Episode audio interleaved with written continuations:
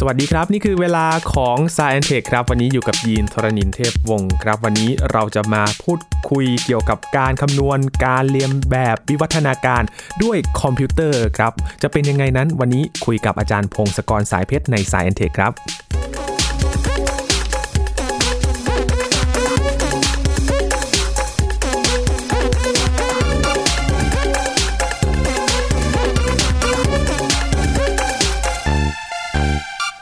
พูดถึงวิวัฒนาการของสิ่งมีชีวิตนะครับ การคัดเลือกพันธุ์อย่างพืช กว่าจะได้ผลผลิตลูกโตๆมานี้ ก็ต้องคัดเลือกพันธุ์ แล้วก็ใช้เวลาพอสมควรเลยนะครับ กว่าจะได้ผลผลิต ถ้าสมมติว่าอยากได้แตงโมลูกโตๆเราก็ต้องปลูกพืชเพื่อทำพันธุ์เอาพันธุ์ที่ดีๆ มาใช่ไหมครับ แล้วก็ใช้เวลาพอสมควร แต่ทีนี้ครับมันมีเรื่องของคอมพิวเตอร์ขึ้นมาครับ มาช่วยในเรื่องของ การคำนวณเรียนแบบวิวัฒนาการขึ้นมา ฟังดูตอนแรกยินก็งงๆอยู่ครับว่ามันจะเป็นไปได้ยังไงแล้วมันมีรายละเอียดยังไงบ้างนะครับ เรื่องนี้ต้องไปถามอาจารย์พงศกรสายเพชรกันนะครับ สวัสดีครับอาจารย์ครับ สวัสดีครับคุณยินครับ สวัสดีครับท่านผู้ฟังครับ การคำนวณการเรียนแบบวิวัฒนาการ คือวิวัฒนาการเราก็เริ่มงงๆแล้วนะครับ อาจารย์พอนี้ใช่มันมีการคำนวณใช่แล้วก็มีคอมพิวเตอร์เข้ามามีอ่าเกี่ยวข้องอีกมันเป็นยังไงครับอาจารย์ โอเคท่านเดี๋ยวเรามาคุยกันเรื่องการวิวัฒนาการนะครับ ไอ้ขบวนการวิวัฒนาการเนี่ย มันก็ทำให้สิ่งมีชีวิตเนี่ย มันแตกแขนงมีหลาย ๆ สายพันธุ์มากขึ้นได้เยอะ ๆ เต็มไปหมดเลยนะครับ คือถ้าเราดูสิ่งมีชีวิตรอบตัวเราไม่ว่าจะเป็นพืชหรือสัตว์ หรือว่าแบคทีเรียเชื้อโรคอะไรเล็กๆทั้งหลายเนี่ย ปรากฏว่าถ้าดูเนี่ยมันจะมีความคล้ายคลึงกัน แล้วก็พบว่ามันเป็นลูกหลานของบรรพบุรุษที่ร่วมกันเมื่อนานมาแล้วนะครับครับ เช่นเรากับเห็ดเนี่ยก็จริง ๆ ก็มีปู่ของปู่ของปู่ของปู่ของปู่ไปหลาย ๆ รอบเนี่ยเป็นอันเดียวกันนะครับ เป็นบรรพบุรุษเรื่องกันนะหรือกับเรากับปลาดาวก็เหมือนกัน หรือเรากับจิ้งจกเนี่ยเหมือนกันหมดเลยแล้วถ้าเกิดมองกลับไปลึกนานๆพอเนี่ยเรากับแบคทีเรียอะไรเงี้ยก็มีบรรพบุรุษร่วมกันเหมือนกันบังเอิญซีกหนึ่งของ วงศาคณาญาติก็กลายเป็นแบคทีเรียไป แต่ว่าอีกซีกหนึ่งก็เปลี่ยนมาเป็นสัตว์ต่างๆ แล้วก็เป็นเราในที่สุดนะคราวนี้ถ้าเราใกล้ตัวเข้ามาหน่อยเนี่ย เราจะเห็นว่ามนุษย์เนี่ยเราจะแก้ปัญหาต่างๆ ในชีวิตประจำวันเนี่ยเช่นจะหาอาหารสร้างอาหารปลูกพืชเพื่อทำอาหารเนี่ยครับเอ่อเขาก็จะมีการปรับปรุงพันธุ์พืชขึ้นมา ยกตัวอย่างเช่นข้าว ตอนแรก ตอนแรกที่เราเริ่มจะปลูกข้าวเนี่ย เราพบว่าข้าวมันก็เป็นคล้ายๆหญ้าประเภทหนึ่งนะครับ เป็นแบบว่า เมล็ดมันก็เล็ก ๆ แล้วก็จำนวนน้อย แต่ว่าบรรพบุรุษของมนุษย์เนี่ยเมื่อเป็นหมื่นปีที่แล้วเนี่ยก็เริ่มเอาคัดเลือกพันธุ์ของหญ้าสมัยนั้น เลือกว่าตัวไหนที่แบบมีเมล็ดเยอะๆแล้วก็เมล็ดอ้วนๆมีแป้งเยอะเนี่ย ก็ปลูกมันมากขึ้นปลูกมันมากขึ้น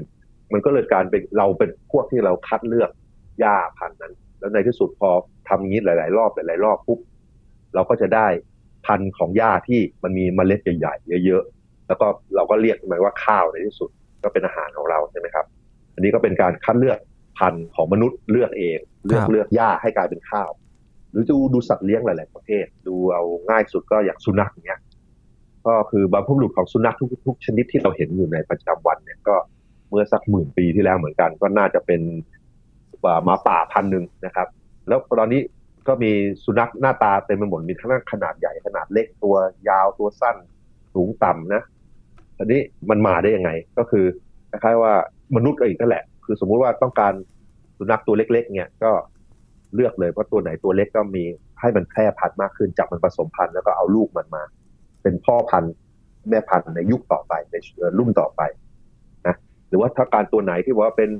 หมาที่ดมดมกลิ่นเก่งๆแล้วก็ต้องการให้ตัวมันเตี้ยๆติดดินไว้ใช่ไหมก็คัดเลือกพันธุ์หมาที่ขาสั้นๆ สุนัขขาสั้นๆแล้วก็ จับมันผสมพันธุ์แล้วก็เอาลูกหลานมันเนี่ยมาเป็นพ่อพันธุ์แม่พันธุ์ในรอบต่อไป แล้วทำอย่างนี้หลาย ๆ รอบหลายๆรอบในที่สุดสักพักเราก็จะได้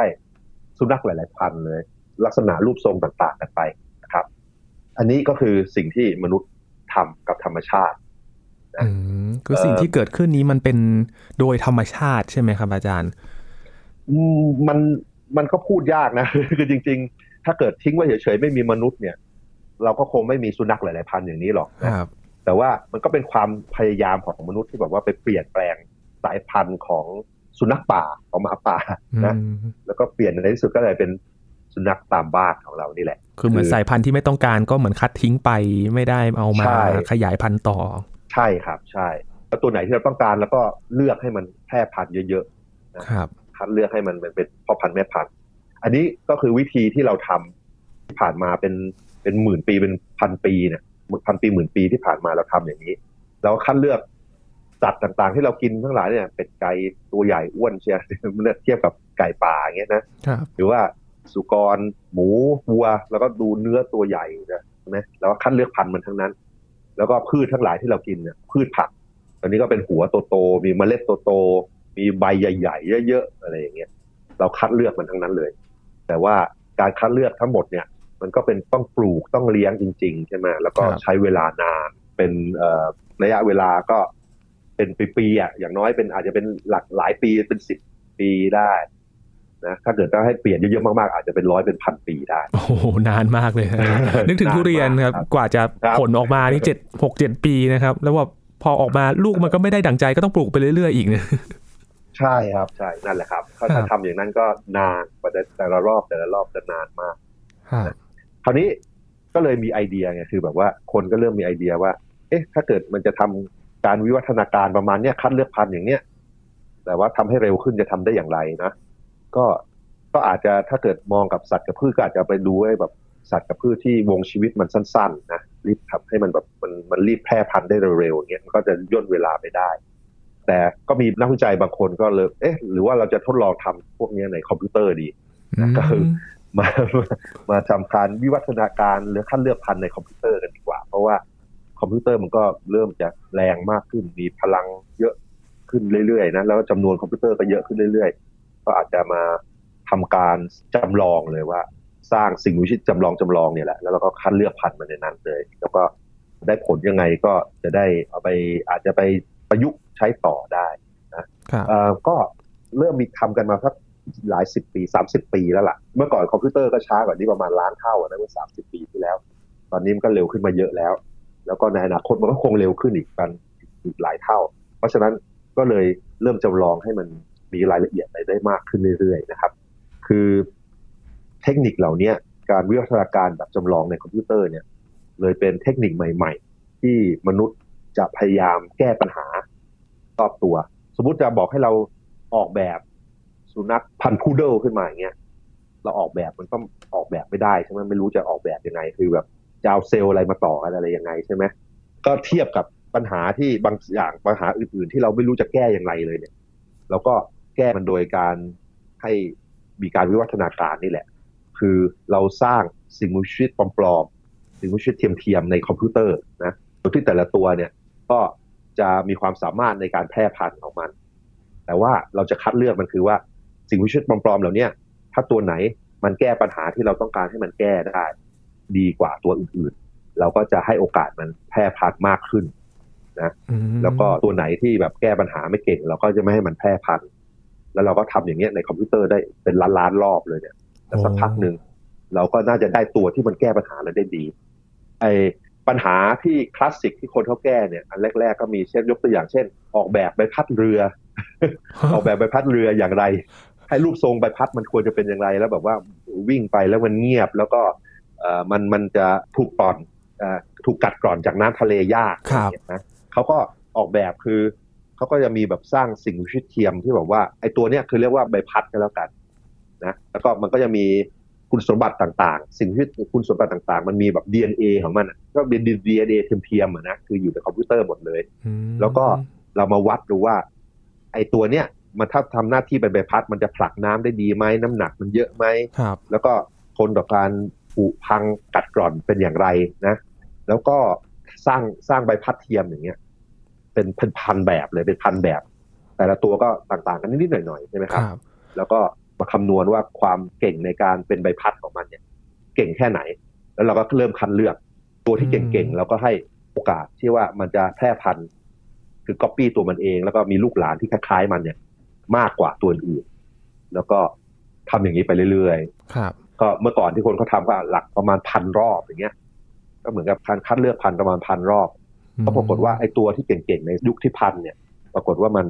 ทำหน้าที่เป็นใบพัดที่ดีมากเลย แล้วเราก็อ่านว่าโอเคเพราะใบพัดที่มันถูกออกแบบในคอมพิวเตอร์เนี่ยมีลักษณะแบบไหนแบบไหนแล้วเราก็แปลออกมาแล้วก็มาสร้างข้างนอกอืมททำเป็นใบพัดจริง ๆ หล่อเป็นใบพัดจริง ๆ ขึ้นมาครับด้วยมีคุณสมบัติ ขนาดต่างๆ ตามที่จำลองในคอมพิวเตอร์เหล่านั้นนั่นเอง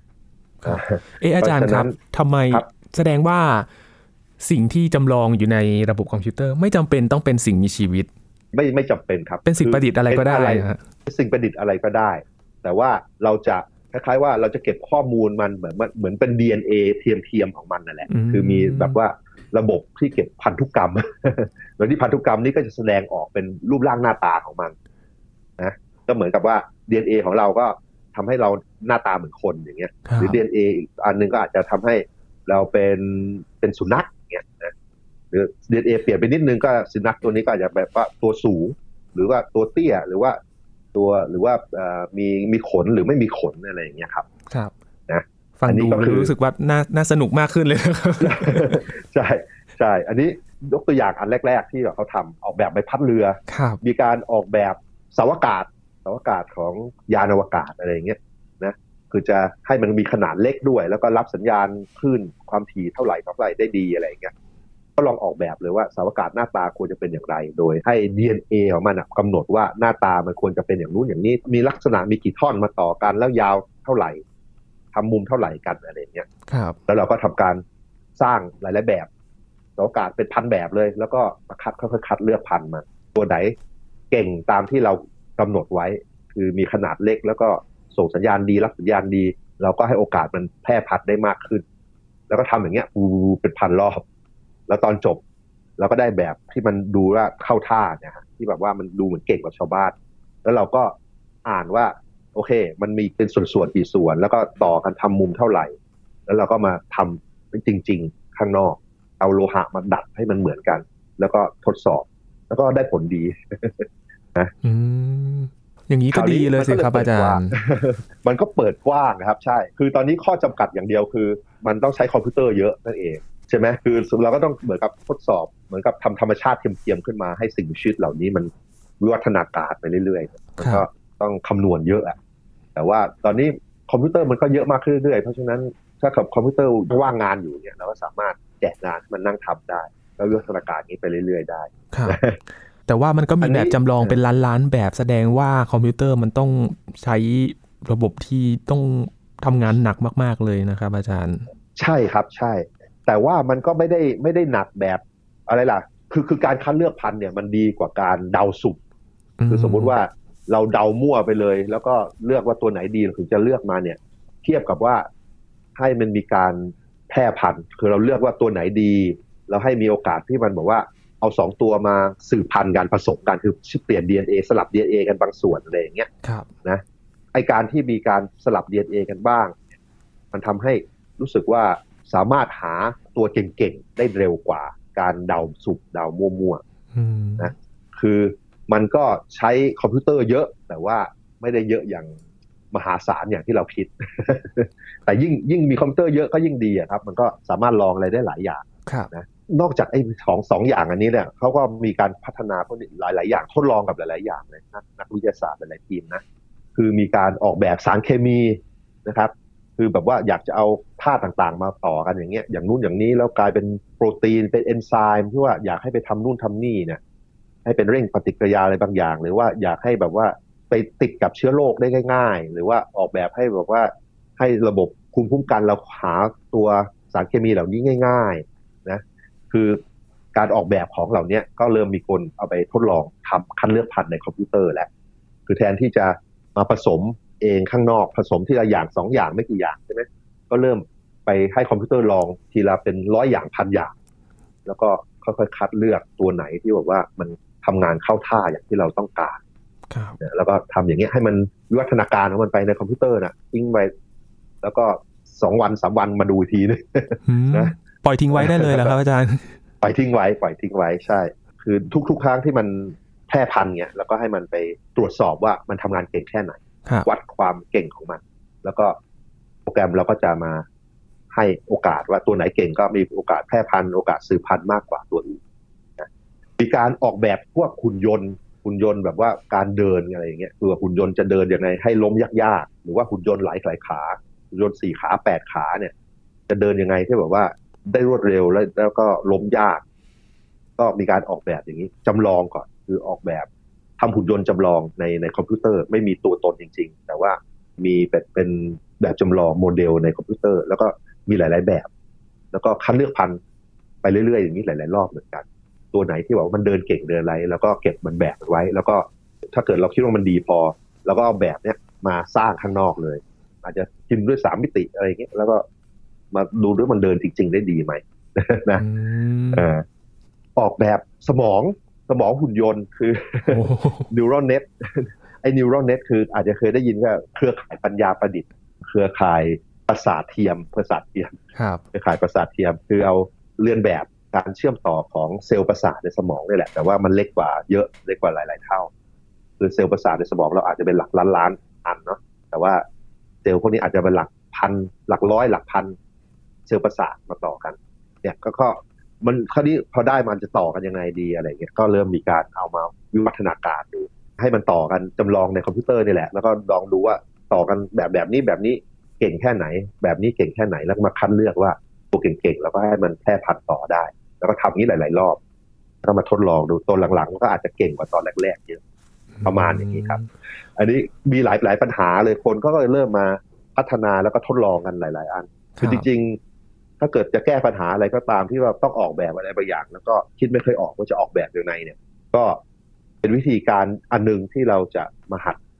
ทดลองแก้ได้นะคือเราเรียนแบบธรรมชาติเลย คือ ธรรมชาติก็มันก็ไม่รู้หรอกว่าจะแก้ปัญหาต่างๆอยังไงก็แค่สร้างสิ่งมีชีวิตมาหลาย ๆ แบบ แล้วก็ดูว่าตัวไหนมันปรับตัวสภาพแวดล้อมดี มันก็จะมีโอกาสแพร่พันธุ์ได้ดีขึ้นนะอืมอาจารย์ครับแล้ววิธีแบบนี้นี่มีการใช้อย่างแพร่หลายกันหรือยังครับอาจารย์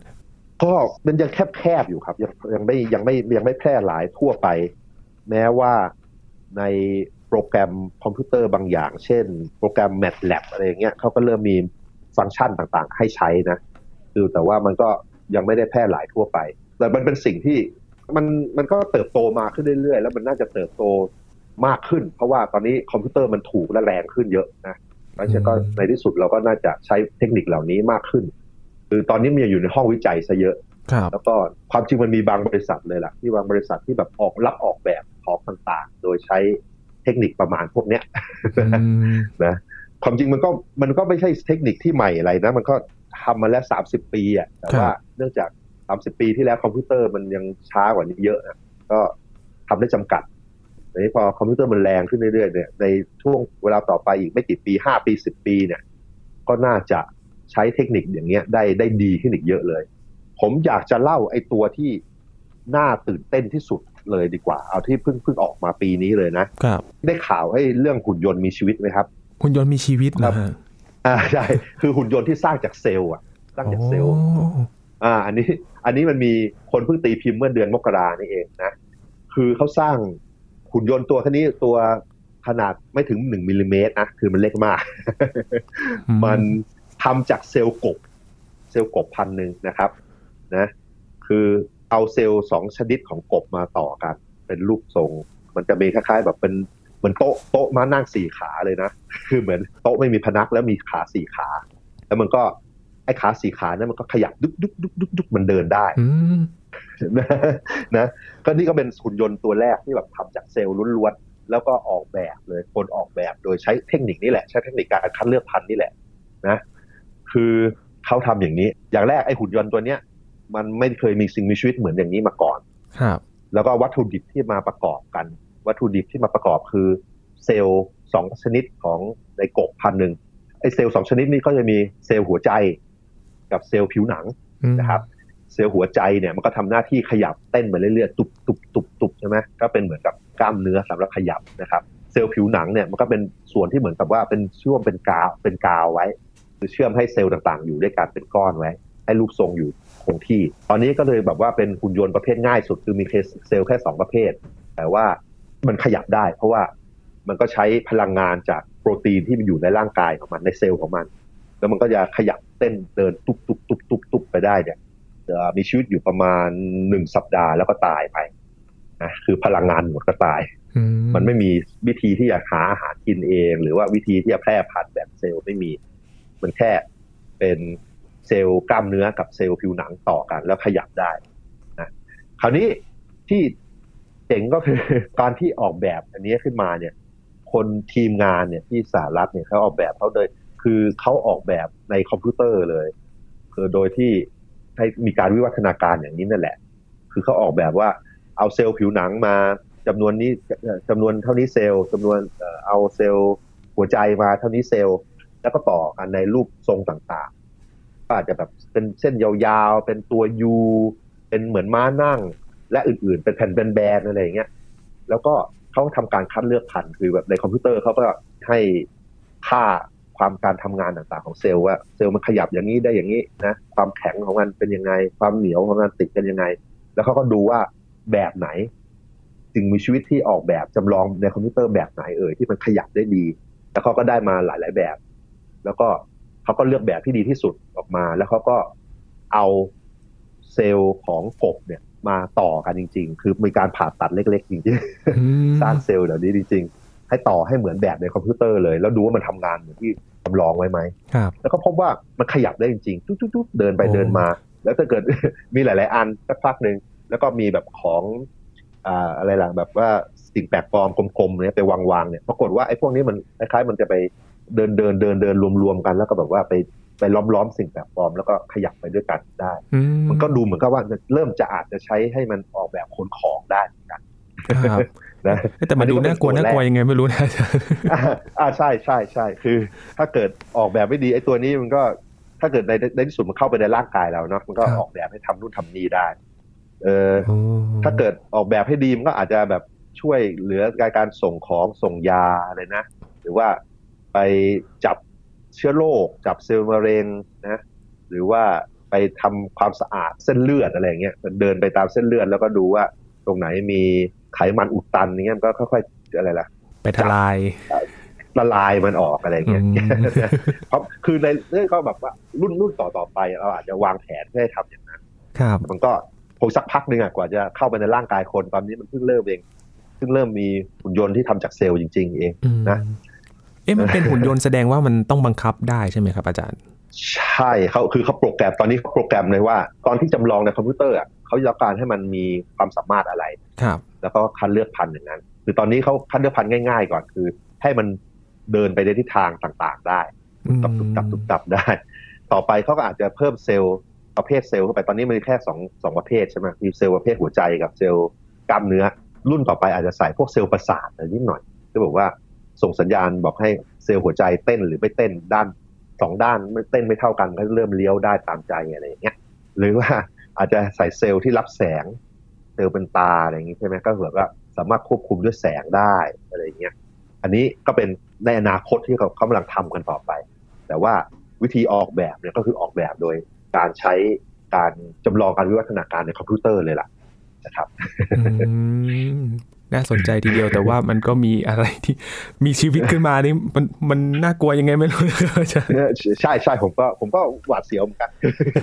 คือถ้าเกิดอ่านวิทยานิยายวิทยาศาสตร์หลายๆเรื่องเนี่ยมันจะเป็นประมาณเนี้ยนะที่ว่าเราสร้างสิ่งชีวิตเล็ก ๆ แล้วมันก็ไปทำอะไรประหลาดประหลาดในร่างกายแล้วเราก็ตายกัน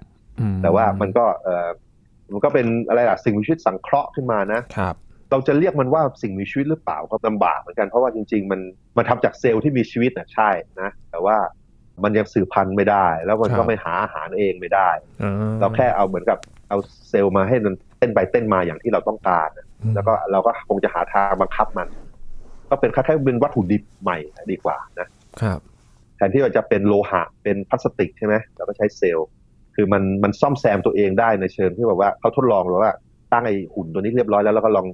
ลองเอามีดไปกรีดมันครึ่งตัวเลย มันก็ซ่อมซ่อมซ่อมเซลล์มันรักษาตัวเองได้ก็ยังทำงานได้อยู่ แต่ตอนนี้ออกแบบว่ามันหาอาหารเองไม่ได้ ไม่สามารถดูดซับพลังงานจากรอบๆ ได้ เพราะฉะนั้นมันพออาหารในเซลล์หมด มันก็หยุดทำงานแล้วก็ตาย มันก็ถูกทำลายไปด้วยระบบปกติของร่างกายครับอาจารย์ครับแล้ววิธีการแบบนี้นี่ในอนาคตจะเป็นประโยชน์กับใครบ้างครับ อืม มันก็เดายากนะ คือมันขึ้นกับว่าไอ้เทคนิคเทคนิคการจำลองคัดเลือกพันธุ์ในคอมพิวเตอร์เนี่ยน่าจะเป็นประโยชน์โดยทั่วทั่วไป คือเวลาเราแก้ปัญหาการออกแบบต่างๆ แล้วก็ทดลองแล้วก็คัดเลือกพันธุ์ในคอมพิวเตอร์เลย อันนี้น่าจะน่าจะใช้ได้กว้างขวางนะครับแต่เทคนิคสร้างหุ่นยนต์เหมือนเนี้ยอันนี้เราไม่รู้เหมือนกัน คือมันขึ้นกับว่ามันจะทำงานได้ดีอย่างที่เราคิดไหมแล้วก็มีโทษไหมนะครับ แต่ว่าแผนของพวกนักพัฒนาเหล่านี้คือเขาต้องการจะทำเป็นอุปกรณ์สำหรับ ขนส่งสารเคมีขนส่งยา แล้วก็อาจจะทำความสะอาดต่างๆ ซ่อมแซมร่างกายของเราอะครับมอาจจะเรียกว่าเป็นนาโนบอทเป็นหุ่นยนต์ประเภทนาโนบอทหุ่นยนต์เล็กๆจิ๋วๆทำงานให้เราอะไรอย่างเงี้ยจิ๋วๆหุ่นยนต์จิ๋วๆครับนะแต่ว่ามันก็คงต้องทำอีกเยอะมันงานวิจัยพวกนี้ก็ยากนะครับ แต่ว่าถ้าทำสำเร็จมันก็น่าจะมีผลดีในเชิงการแพทย์ต่างๆนะมันก็เป็นเครื่องมือสำหรับรักษาร่างกายอะไรต่างๆ ของเราได้ดีขึ้นนะครับครับก็เดายังเดาเดาไม่ถูกหรอกมัน รุ่นแรกออกมาเองเออแต่น่าจะประหยัดเวลาแล้วก็ต้นทุนได้เยอะพอสมควรเลยนะครับ วิธีนี้ครับใช่ครับครับใช่กว่านี้ขอบคุณครับอาจารย์พงศกรมาก ๆ เลยนะครับ ที่จะครัได้บยินดีครับ ที่มาอธิบายเรื่องวิธีการใหม่ ๆ ที่น่าสนใจมาก ๆ เลย และน่าจะเป็นประโยชน์กับเราในอนาคตด้วยนะครับยินดีครับ นี่คือ Science Tech ประจำวันนี้ครับคุณผู้ฟังติดตามรายการกันได้ที่ thaipbsradio.com นะครับช่วงนี้ยินทรณินเทพวงศ์พร้อมกับอาจารย์พงศกรสายเพชรลาไปก่อนนะครับ สวัสดีครับ